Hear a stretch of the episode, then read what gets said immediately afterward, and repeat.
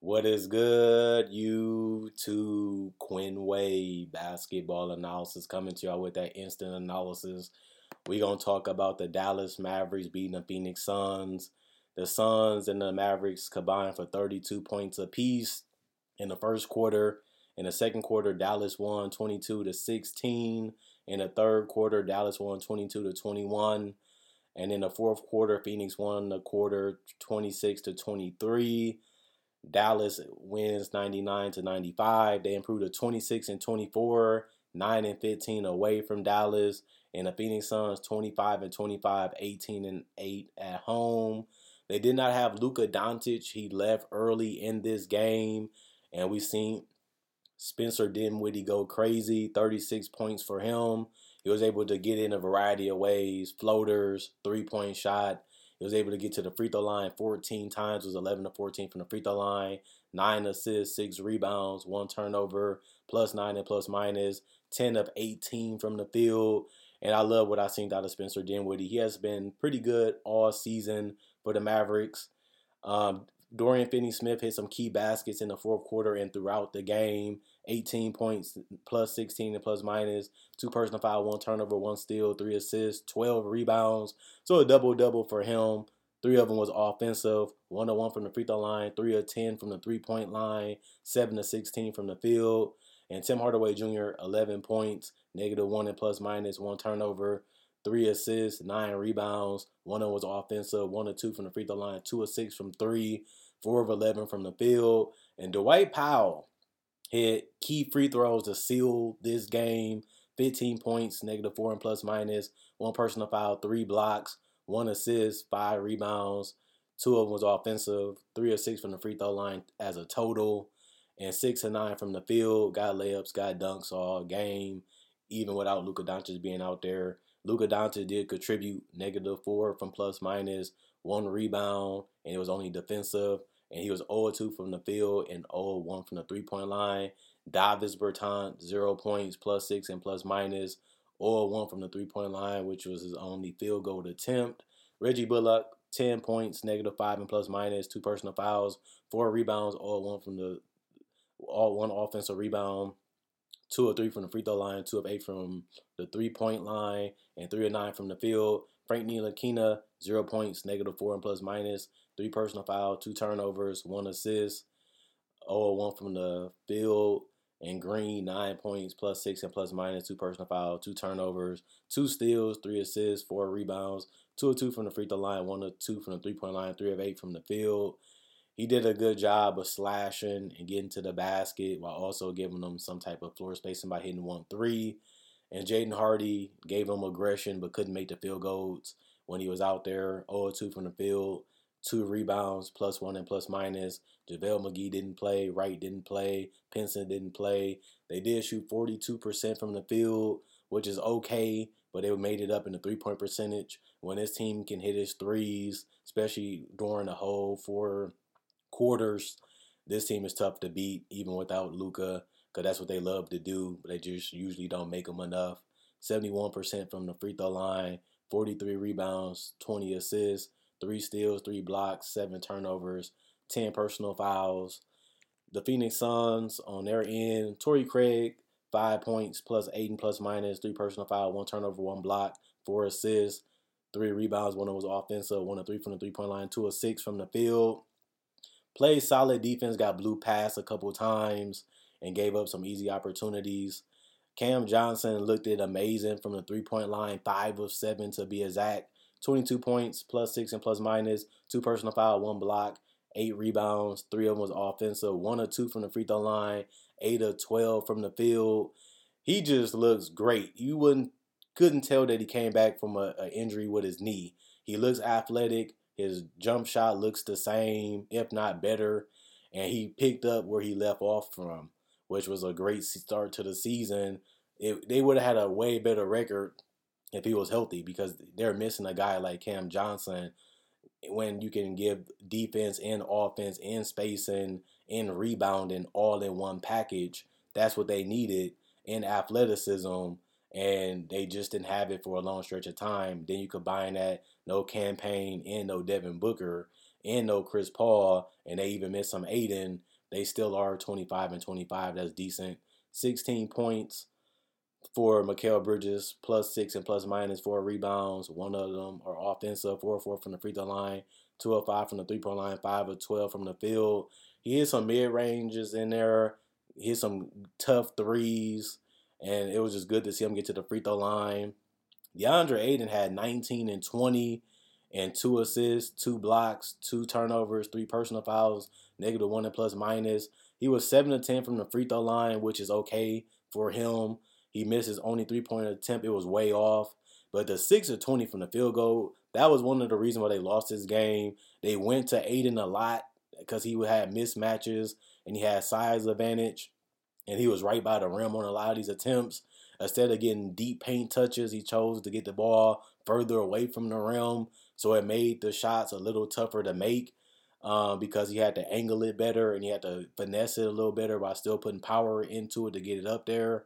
But he was kind of rushing it, kind of forcing it, not being patient to get the right position, to get the shot vertically angled to get to the basket and get a good balance to get the shot in when he's trying to go for the hooks.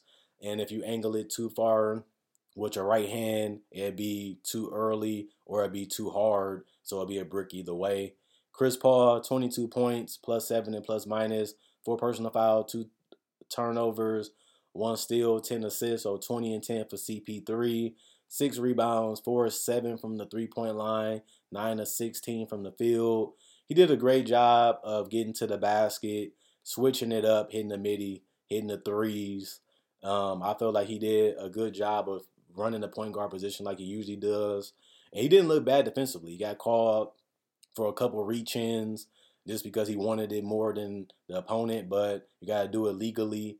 And I feel like he got caught slipping a little, a couple times there. Dario Saric, zero points, negative five and plus minus, two personal fouls, 0 1 from the field. Wainright, three points, negative 15 and plus minus, two personal foul, one block, one assist, two rebounds, one to five from three, one to six from the field. Josh Okogie, negative 12 and plus minus, one personal foul, one steal, one rebound, it was only offensive. 0 4 from the three point line. He took some tough ones and some open ones, but couldn't make them. But he also missed every attempt because he was 0 6 from the field. Bismack Biyombo, four points, plus one and plus minus one block, one assist, three rebounds, two or three from the field. Josh Landale, two points, plus two and plus minus, one or one from the field. Washington, two points, one to three from the field. Lee, zero points, negative six and plus minus, four personal fouls two turnovers, two steals, two assists, two rebounds, and Lee, the other Lee, negative 11 and plus minus zeros across the board. Did not contribute, even though he played for a minute, so you don't expect much out of him anyway. And that was it for the Suns. 40% from the field, 40% from three, 13 to 32, which is absolutely exceptional. I feel like they missed some easy ones, even in the fourth quarter but that's still a pretty good percentage. That's above average. And 75% from the free throw line, 12 of 16, 50 rebounds, 24 assists, four steals, six blocks, seven turnovers, 21 personal fouls. And that was a good game for the Mavericks. They really came together, played off Dinwiddie penetration, played off his ability to be aggressive. He really was looking for his shot all over the court, and he set the tone for the team. I'm going to be the playmaker. I'm going to be the decision maker and other guys can just interact off me, kind of like a pseudo type of Luka role, just a lesser version because he, he didn't really facilitate as much Luka would, and he didn't really get double teamed as much. They kind of try to trap him a little bit because they didn't respect him enough to let him score, but they feared him a lot because the game, as you seen, he was getting a little hot and he was getting a little confident, and when you do that, you know, you can erupt for even more points. So you got to respect them in, that regard by sending a little bit of help just so they don't get rolling in further quarters. But I do feel like I like what I had seen out of Dallas tonight. They had to show Luka that they can get it done. You got to look at Phoenix like, what are they going to do next? This team sometimes looked like a championship team in instances, and now it's kind of looking like they're scrambling, trying to find out what to do, who to go to what to ride, who to ride, and they're trying to get balance from everybody. But they have the role players, they have the talent, they have the defense, they have the coach. They just have to get back on the same page and get it all figured out and get fully healthy. And when they're able to do that, I definitely think they're still going to be a contender. They still playing kind of weird. I'm used to the Phoenix Suns playing intense, hard, come at you type of basketball. It seemed like they're a little bit more careless, a little bit more loose, and it seemed like they're trying a lot of more different things compared to the streamline that they had the last two seasons where you knew Chris Paul and Devin Booker was going to make the primary decisions and everybody else was going to play their role. Now it seems like people want bigger roles and they just don't know how to balance it out with Devin Booker and Chris Paul and then not being healthy, being able to figure it out on the fly. That's what you want to use the regular season for. Trying to figure out rotations, what works and what doesn't work, what lineups work, what personnel works with what, and what shooters work with what, and seeing what Ayton likes to do with certain type of groups and how Chris Paul, Ayton, and Booker and Mikal can inherit their new roles together while still having new role players play well off of them and do that throughout the season. But it's tough when guys are not healthy and you're missing big pieces of your, of your team. When they're healthy, you just need only 20 games to really get it together. This team will be disciplined. This team can beat anybody. I'm still not going to doubt that. I still believe it because I done synced it this team hasn't really changed any integral parts of their roster at all. And if anything, they got deeper to me compared to what people say. I think they did. But they starters just got to consistently play better and be healthy. And we just got to see Devin Booker come back and play at that MVP level.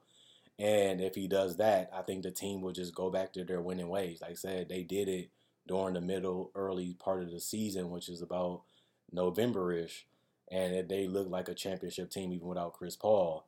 Can they get back to that? Yeah, I mean it should be easy. Your best player right now is Devin Booker because Chris Paul should be declining. It should be the Mikal and Ayton show with Devin Booker, but he's missing, and that's a 27 point scorer that's out, and one of your best playmakers and one of your best closer. They could have used him tonight, and it just hurts not having him for a long stretch of time and now you have to figure out how to win without them. Best the counter blessing parts of it is you just have to go out there and try to do your best and try to grow your role. And I see them doing that, but it's knocking some things off balance. It's kind of like growing pains type of thing where guys are getting better. You see them getting better, like a Cam Johnson, but it still has to fit the big picture. And it takes the whole season to do that but you just prefer everybody to be healthy so it could be a little bit more smoother and more coherent. Other than that, continue to like, continue to subscribe, check out my description, check out my likes. Um, well, like the video, check out my description. Also, um, notification bell down low. Other than that, see you guys tomorrow.